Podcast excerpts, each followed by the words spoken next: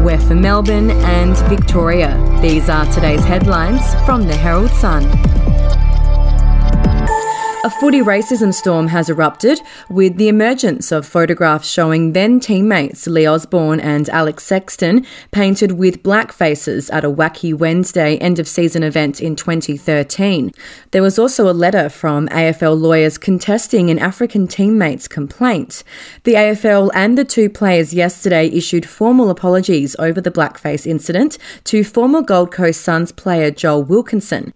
Wilkinson released the documents to the Herald Sun, saying the AFL industry and legal process had failed to appropriately address his concerns regarding racism during an Australian Human Rights Commission case, which ran from 2018 to November 2019.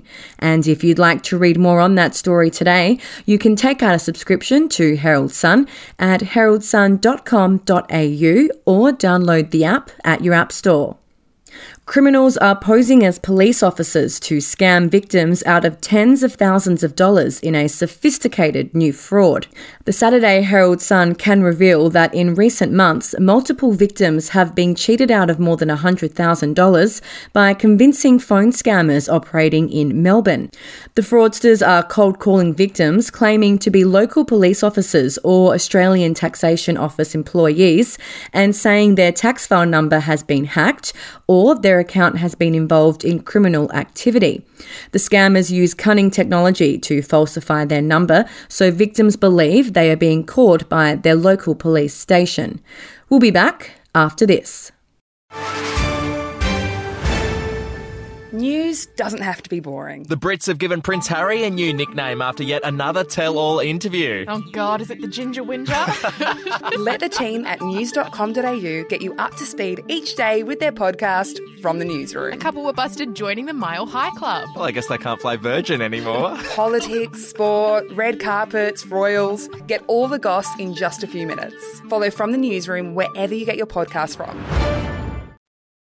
Melbourne's booming property market is set to host its busiest auction weekend since the COVID 19 pandemic began. It comes as a new report has revealed Melbourne is Australia's first home buyer capital, with nine of the 10 most popular suburbs for first timers found in the city. As more renters considered buying thanks to pandemic prompted incentives, apartments and units in the CBD saw the highest level of first home buyer inquiry nationally in 2020. Affordable median house prices in fringe hubs Craigieburn, Tarneet, Point Cook, and Pakenham gained them top spots on the list, according to a new report from realestate.com.au. And in sport, tens of thousands more footy fans could get tickets for MCG blockbusters later this season.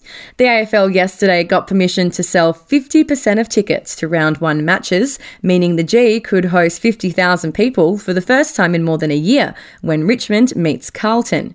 But the Saturday Herald Sun can reveal that under the Department of Health's public events framework, footy's governing body will be able to apply to increase the percentage of seats sold if COVID 19 stays at bay. The documents show that Chief Health Officer Professor Brett Sutton could start to ramp up crowd numbers if there are no new cases for the previous 14 days and other public health factors are met. And those are your headlines from the Herald Sun.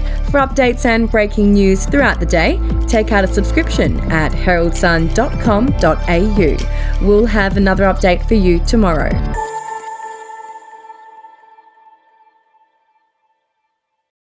I'm Andrew Rule, the host of the podcast A Life and Crimes. Here are some of the things that we've been talking about the last few weeks.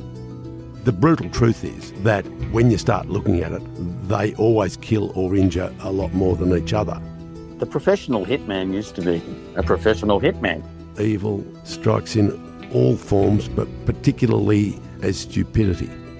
Life and Crimes is available wherever you get your podcasts.